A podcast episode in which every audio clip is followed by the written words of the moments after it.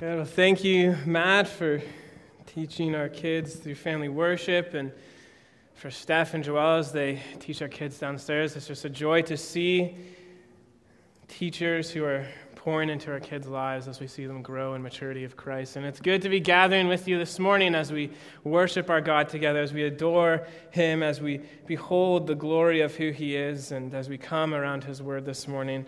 Um, it's just, it's a joy to be with you, church. And so I hope that it is a blessing to you as well as we come together and worship our God. My name is Pastor Matt. I'm the associate pastor here. Um, it is a great privilege to be able to bring to you God's word this morning as we continue in our series of the Gospel of John. Uh, we're going to be finishing up John 17 of Jesus' high priestly prayer. Nate uh, started off in verse 17, or chapter 17, as uh, Jesus prayed for himself that he would have the glory uh, that he had with God before the foundation of the world, as he's looking ahead to what he's going to be accomplishing on the cross in his death and his resurrection, and his ascension back to heaven. And so he prays that that would be done, that he would truly accomplish what God's will was and uh, the work that he had set out to do. Uh, as well, he talks about how he has made God's word known, the word that God has given him to his disciples, to those who are following him, to those whom he called to himself, that they would believe in God as Father and Jesus as the Son, that they are one, and that Christ gives eternal life, and that eternal life is truly knowing God, truly knowing who he is, relationally, through faith in Jesus.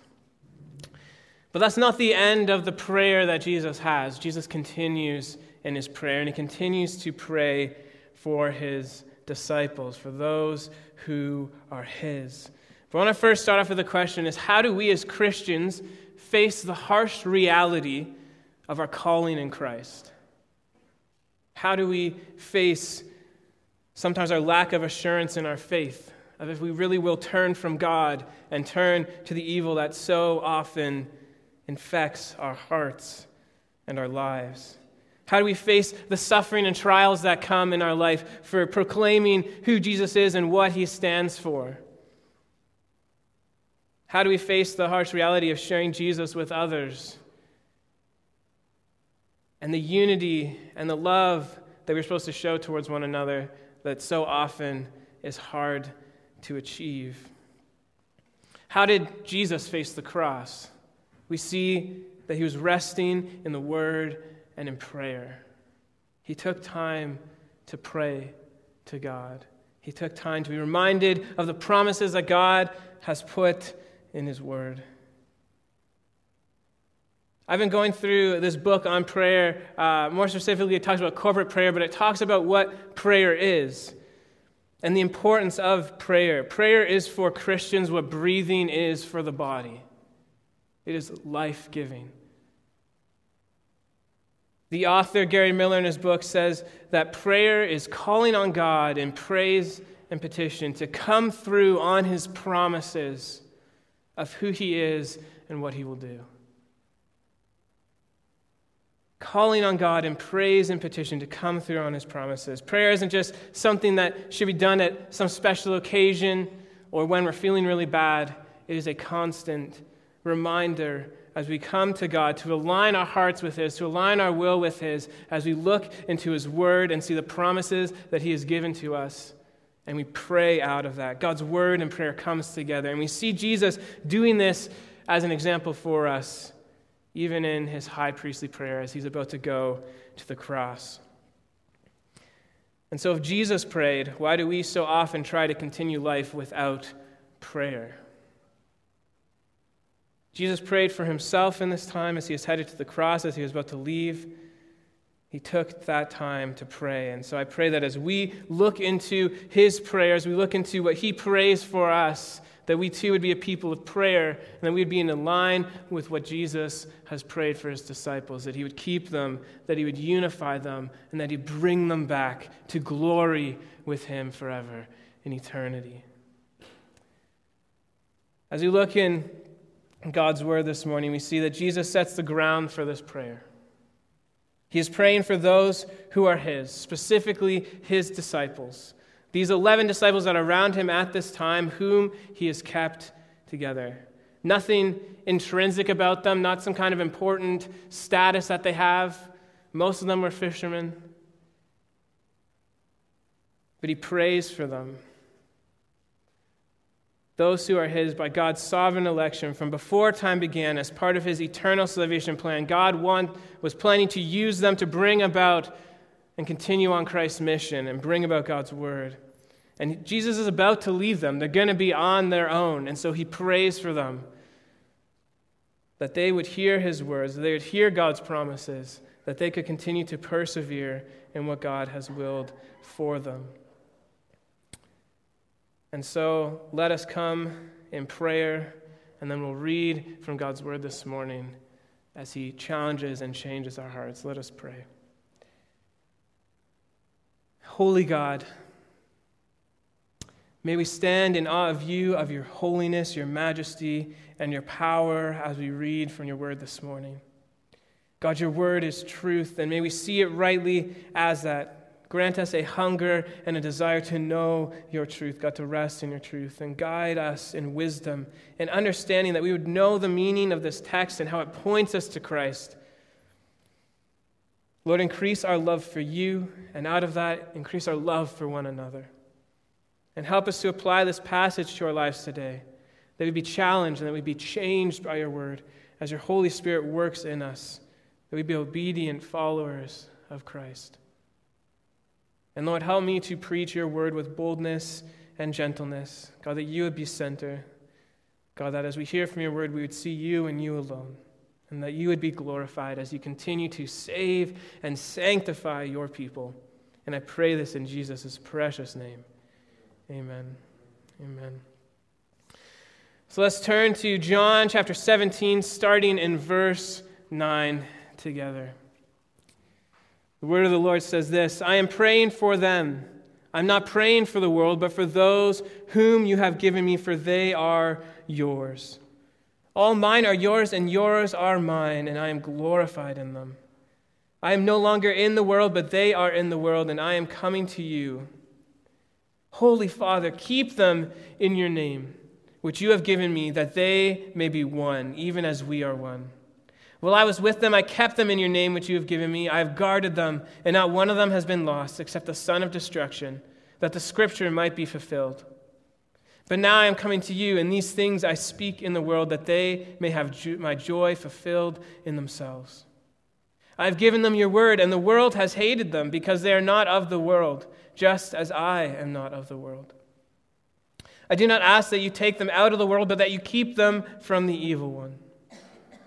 They are not of the world, just as I am not of the world. Sanctify them in the truth.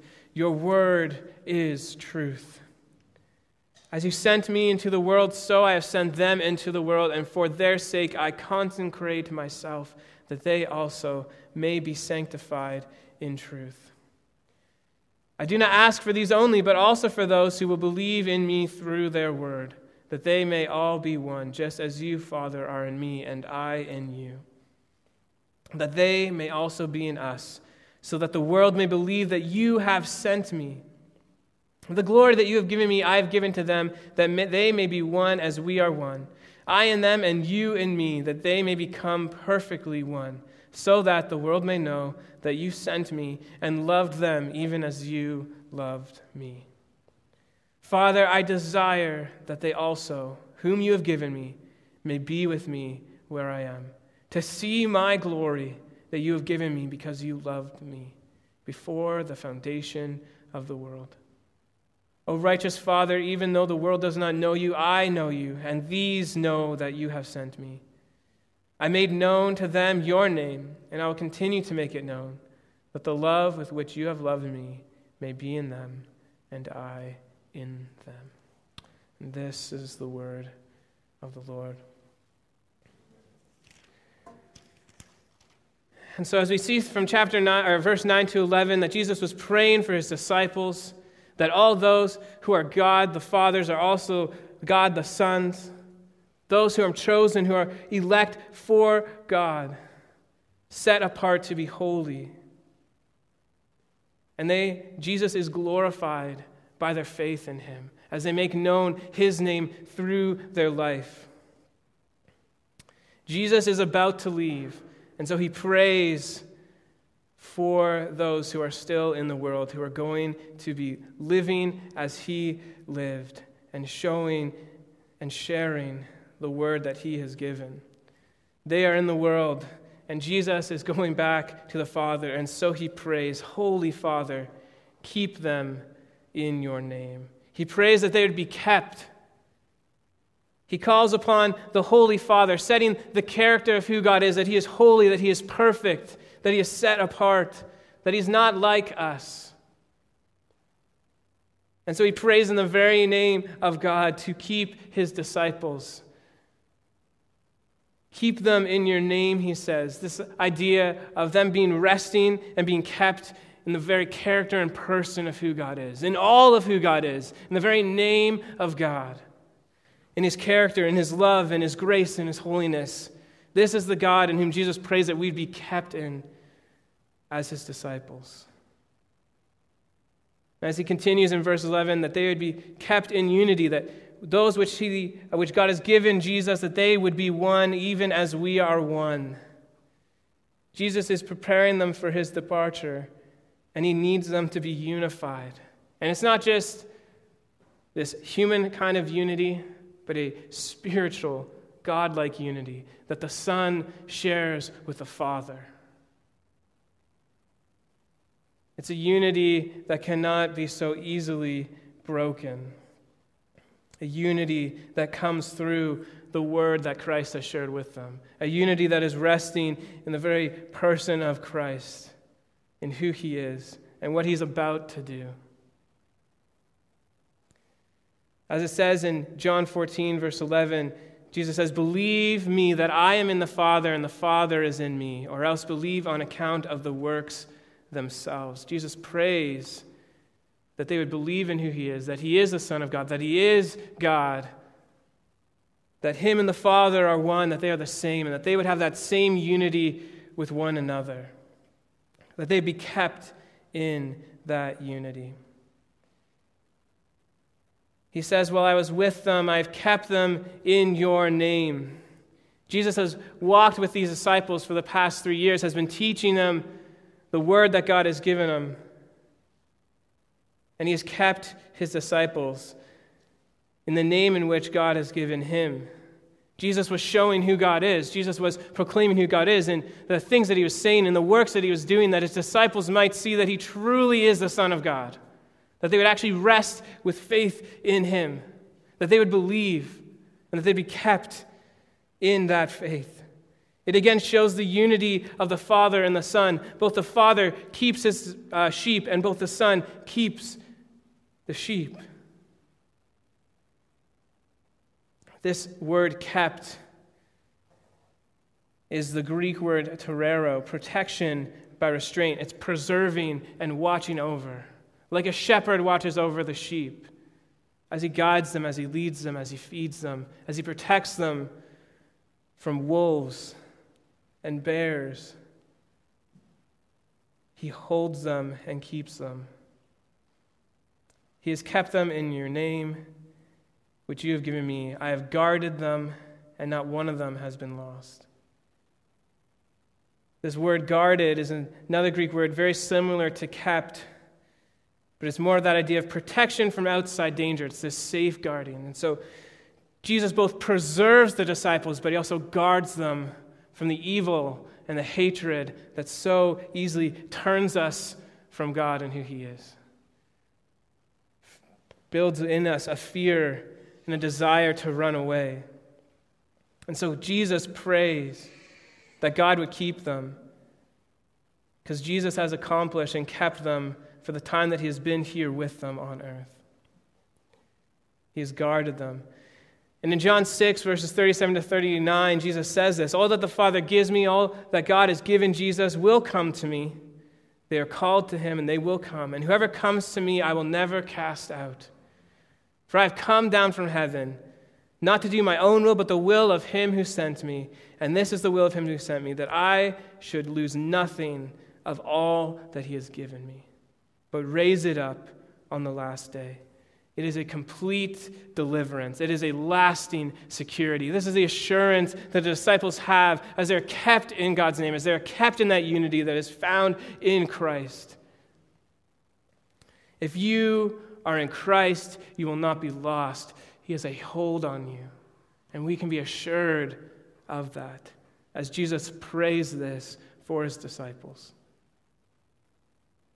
Of course, though the text says that one was lost, Jesus continues in verse 12 Not one of them has been lost except the son of destruction, referring to Judas Iscariot, one of the 12 disciples that was with Jesus. But it says that the scripture might be fulfilled. One of them was lost, but not because in some way Jesus failed what God had willed for him, the work that Jesus was given. It was by God's sovereign plan that Judas's desire for the world, Satan entering him and using him to betray his Lord and Savior, would be the instrument in which God uses to bring about his son's betrayal and death on the cross, and the most glorious redemption in the history of the world. It wasn't an accident. It wasn't something that was an oversight of God's, but God uses even man's rebellious nature towards him that scripture might be fulfilled, that his will might be accomplished, and in this sense, the redemption of God's people for all those who believe in Jesus. As Jesus clearly states in verse 12, not one has been lost. Jesus has kept all those whom are truly his. And so Jesus continues in verse 13 Now I am coming to you, and these things that I speak in the world, that they may have my joy fulfilled in themselves. Jesus' words are to bring the disciples joy. This isn't something that the disciples are supposed to be sorrowful over, it's supposed to bring joy to their hearts. As they abide in God, as they rest in the word that God has given Jesus to proclaim that he is the Son of God, that he is the Messiah, that he has come to redeem his people through his death and through his resurrection as he looks ahead to ascending into heaven and being with God in glory. This is to bring the disciples joy. And we see as we look back in this whole farewell discourse that Jesus is essentially summarizing the things that he's been continuing to say. He has talked about this already in John 15. These things I have spoken to you, that my joy may be in you, and that your joy may be full. Not just filled up a little bit, full. Your joy will be full.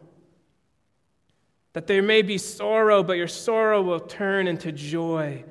So also you have sorrow now, but I will see you again. And your hearts will rejoice, and no one will take your joy from you. Jesus knows that there's going to be hardship. And we know that there's hardship in our life as we try to live out our lives for Christ. And so Jesus prays for this. As they face hardship, as they face difficulty, as they're about to face the world that is so against Jesus,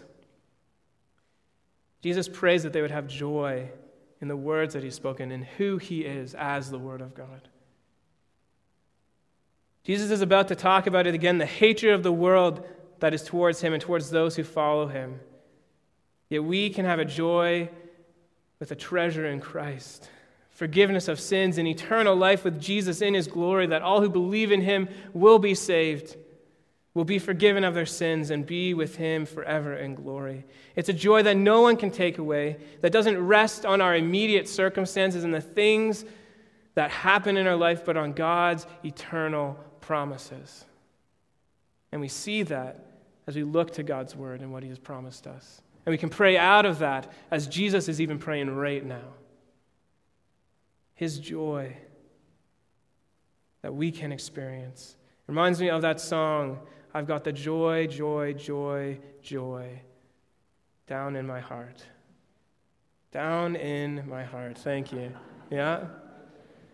Right? A good old childhood song that we sang. I don't think the reality of it really hit me when I was a kid. It was just a fun song to sing. But that is a truth that we can rest in. We have the joy in our hearts of Christ in us, down in our hearts to stay. I think that last part is very important. It's not just a joy down in our hearts that can be taken away, it's a joy that stays, that's everlasting, that's kept in the name of God and who He is and what He has done, as our joy is set on Christ and Christ alone. And so Jesus continues to pray, I have given them your word, and the world has hated them. So this world brings them joy, but this word also causes hatred from the world on his disciples. Because the world has hated Jesus. And again, we see in John 15 that Jesus has already talked about this with his disciples. And so he's praying out of this. If the world hates you, he says in John 15, verses 18 and 19, know that it has hated me before it hated you. If you are of the world, the world would love you, would love you as its own. But because you are not of the world, but I chose you out of the world, therefore the world hates you. Just as Jesus prayed to the Holy Father, we too are to be holy. We're to be set apart. We're to be in this world, but not of the world. But because of that, the world will hate us. Who God is and His truth, that which is in those who believe in Him, who put their faith in Him, is offensive to those who continue to live in their sin, who continue to try to live in their own way. The things that we proclaim with our mouths, the thoughts that we have, the very actions that we do are an offense to the world around us, for it exposes the world's evil and sin. The world responds with hatred at it and anyone tied to that truth. It reminds me again of another childhood song, This Little Light of Mine. And as we let it shine in the dark, it exposes things right? The light of Christ in our own lives when we came to faith exposed the sin in our own lives. And I know in my life, I didn't always like to admit that I was sinful. I didn't like to admit that I didn't always love God as He called me to. That I wrestled with sin, that I wrestled with my desire to serve myself. But this light that we have of Christ is supposed to shine in the darkness. And we're supposed to love God, to not love the world or the things in the world. If anyone loves the world, the love of the Father is not in him. There's no sitting on the fence with this. We either love God or we love the world. There's no middle ground there. But how often do we try to be like everyone else in the world? How often do we try to seek popularity? Do we seek success? Do we seek the best clothes or even just living a lifestyle that's more comfortable? How often do we try to be like the world in our thoughts and our desires? How often do we try to even just unite over things that aren't of God? But on the flip side, how often do we also try to not be around anyone else in the world? Do we try to just separate ourselves completely and not even be in the world at all? We kind of just hide in our own salvation secured bomb shelter and just sort of wait out life. But God calls us to be in the world. Jesus prays, I've given them your word, and the world has hated them because they are not of the world, just as I am not in the world.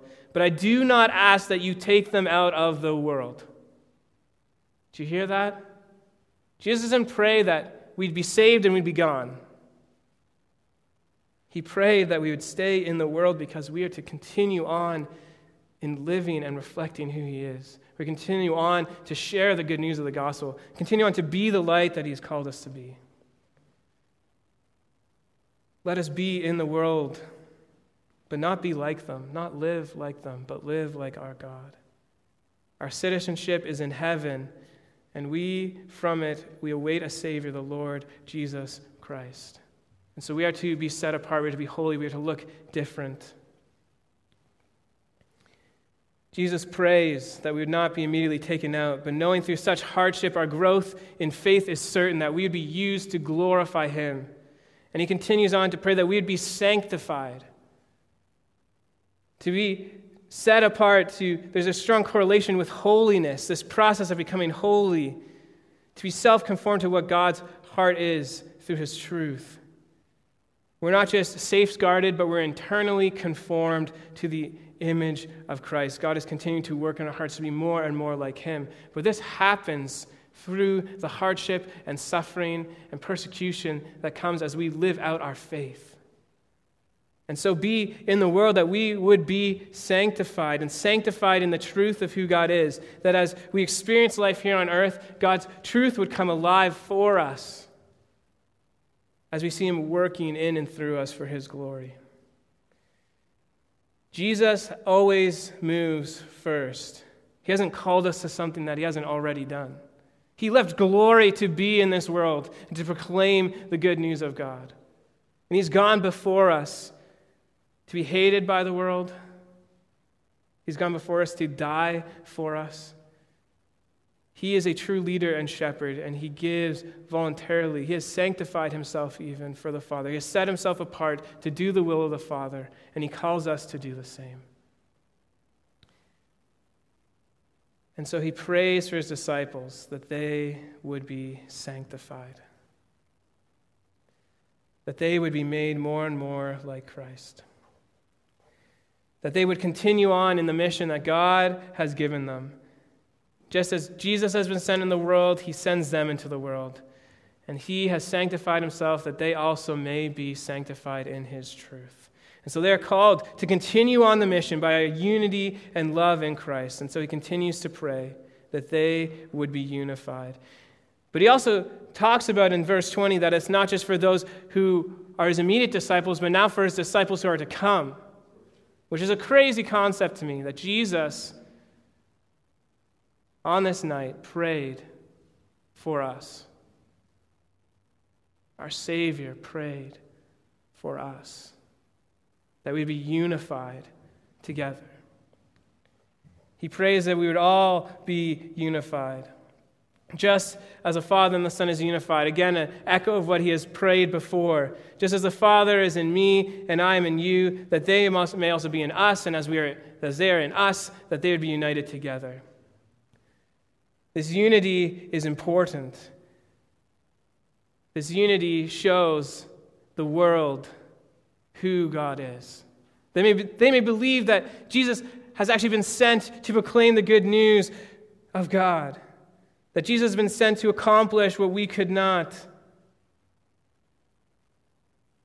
And so we are to be unified together in the same mission, the same spirit, the same body. There is one body, one spirit, just as we are all called to one hope that belongs to our call. One Lord, one faith, one baptism, one God, and Father of all, who is over all, and through all, and in all. And this is Ephesians 4 that Paul prays for the Ephesus church. It's an echo of what Jesus has prayed.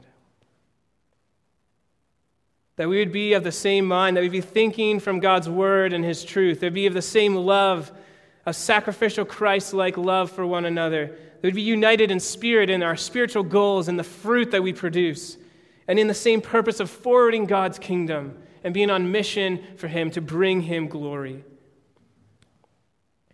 And this unity is so important that the world, as a witness to the world, as we give glory to God, that as they see us, they would see something different, that they would see God's love in us, that they would see God's glory as He works in us. This genuine love and this unity on display, that the name of God would be proclaimed through His church and shown with the Father and Christ in us and the Holy Spirit at home together in us that this love would be so compelling and unlike their own, unlike the world's love, that there is no other explanation except that God is at work in these people. True biblical outward unity cannot happen, though, apart from true internal unity through the work of our triune God. It's through what God does in our own hearts and our own lives as He calls us to Himself, as He changes our hearts to receive the good news of Christ, that we can truly strive for this unity in which we are called. And so, how are we doing as a church? Are we unified in these things? Are we showing Christ's joyful, sacrificial, unifying love? Are we unified in God's word? Or are we just unifying over people with similar interests or personalities as our own? Are we unifying over our generation that we're in? Are we unifying over our culture? Are we unifying over people who we both seem to have an issue with? Or that we share gossip with? If someone from the world comes in and hears how we talk about one another, would they leave that conversation saying, Wow, God is at work in that person's heart? Or will they leave wanting nothing to do with God? Because his people don't look any different than the world. Jesus prays that we'd be unified because it is a witness to the world of who he is, of God's very character. And our unifying, our unity as a church reflects that. And so may we take this seriously. May we hate the sin that is in us, the desire that continues to well up in our hearts to even show hatred towards one another. Those who are image bearers of God, those who are God's beloved, those who are called to Christ together, those who are brothers and sisters in Christ. May we repent of the hatred that has broken the unity within our church, of how utterly evil we can be towards one another of how we have not reflected God rightly in our own lives. Pray that God would change our hearts. Pray that He would unite us in the right things, in God's Word, in who He is, in what Christ has done for us, in the love that He has shown us. Jesus prayed and Jesus obeyed that we would be saved to His glory and glorious purposes of being His people, His bride set apart to be holy a unity that is not broken, a unity of sacrificial love and joy in being together. This is tough work. This is sacrificial work. This is suffering work. But as Jesus' ambassadors to do the work he has called and equipped us to do, this is serious. And we need to take it seriously. We need to pray together for one another. And we need to extend this not just to ourselves, but even to other gospel preaching churches. This is why we pray for other churches, is that not just ourselves would be unified, but as a church as a whole, we would be unified together, because we are witnesses of who God is in the world as we bring about his word and mission, as we point them to Christ and what Christ has done on the cross. This unity that we have and we share with one another is simply a glimpse of the beautiful unity and glory we will have with Jesus in eternity. And so Jesus ends off his prayer in verse 24 Father, I desire that they also, whom you have given me, may be with me where I am, to see my glory that you have given me because you loved me before the foundation of the world. Jesus prays that God would keep us, that He would unify us, and that ultimately He would bring us home to Jesus. Do you desire for Jesus? Do you desire for our Lord and Savior while you're here on this earth? To be with Him in eternity, to be worshiping Him? Jesus desired for us to be with Him. Not because he needs us there, but his love for his own runs so deep. He prayed to the Holy Father that we'd be kept, that we'd be unified, and that we would see his glory in the eternal love of our triune God. Or would death be an intrusion on your plans and desires for your life here on earth? See, heaven changes our perspective the glorious presence of our holy God, our precious Savior, Jesus. It should drive us to be unified and a loving church in Christ that God has called us to as He keeps us safeguarded here on earth. But we're looking ahead to the glory of being with our Lord and Savior. Jesus desires for those given to Him will be with Him and see His glory. The amazing thing is that Jesus is looking ahead to His death and resurrection. We are on his heart and mind as he is going to go to the cross and die for our sins. He's going to bear God's wrath upon himself on the cross before he's beaten and mocked. And he will die, but in three days he will rise again. And he will ascend into heaven and will wait to return and fully put an end to sin and death. He died for us while we were enemies of him. He died for us when we did not love him, but he first loved us. And this is eternal life to truly know God. Jesus made a way that we could know our Heavenly Father and be in glory with Him forever, praising and worshiping His name. It comes back to what Jesus prayed at the beginning of His prayer the glory from His Father manifested as He obediently looks ahead to His death, resurrection, and ascension, back to the Father and the glory He shared the love that he had before the foundations of the world to accomplish God's plan for redemption. That we would truly know God, that we would put our faith in Jesus, that we would believe he is a Son of God, and that in him is true life. And Jesus prays that this love, as we continue on our, in our life here on earth, would be shown. The same love that the Father has shown Christ and that Christ has shown the Father. And so may we have that love to not love the world, but to love God, to show whose we are and what God has done for us. Jesus has made God known and made a way through his sacrificial death on the cross, through his resurrection and ascension unto glory, that all who believe would be saved.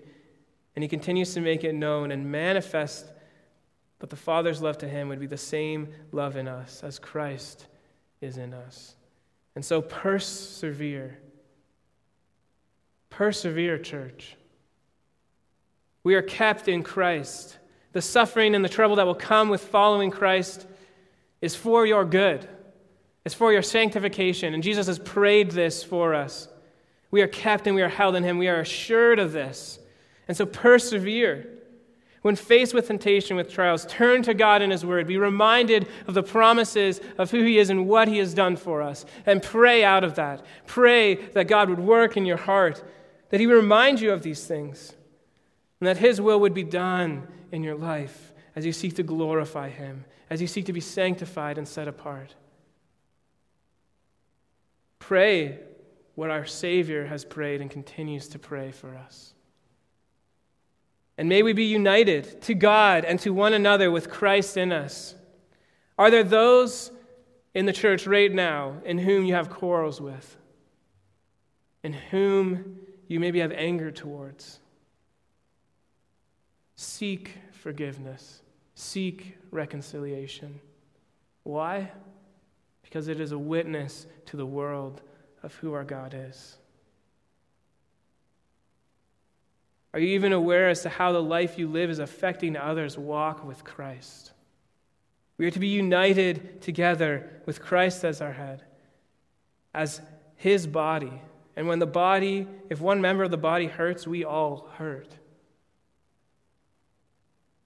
Are you trying to be united with others more on things other than Christ? Are you trying to be united over things that you enjoy doing, things you like?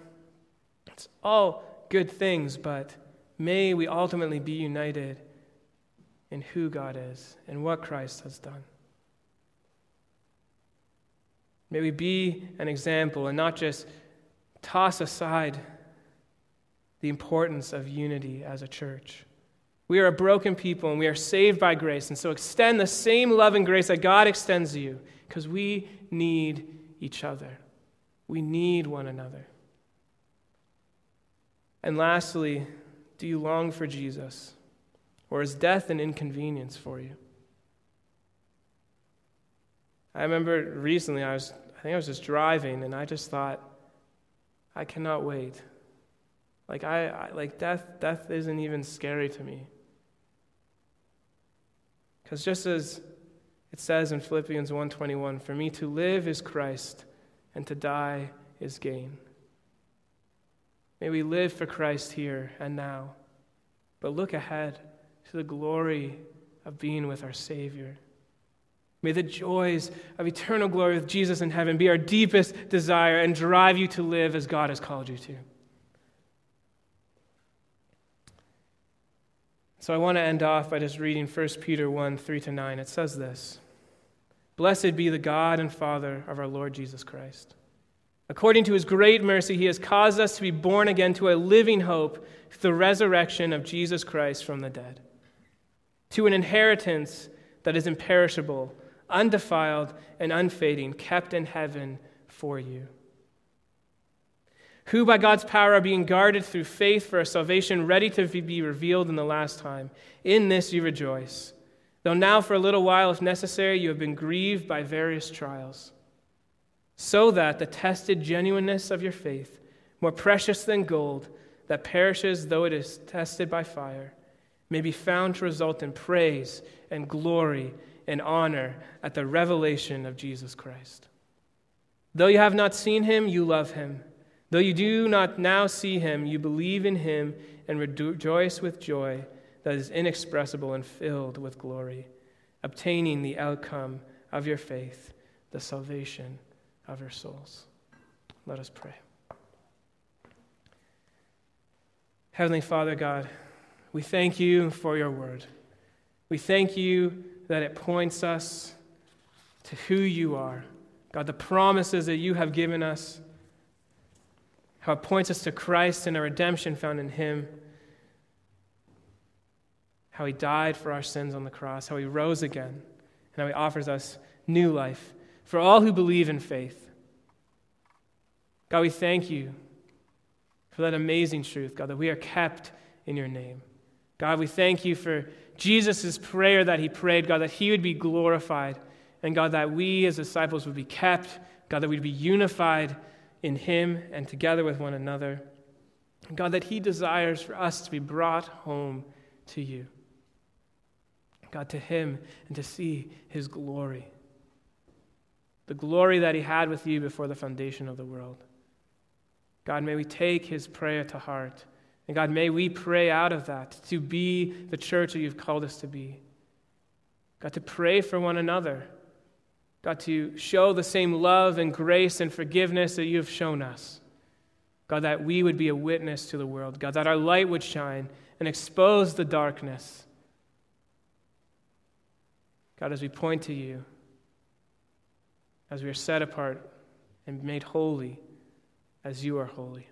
In Jesus' name. Amen.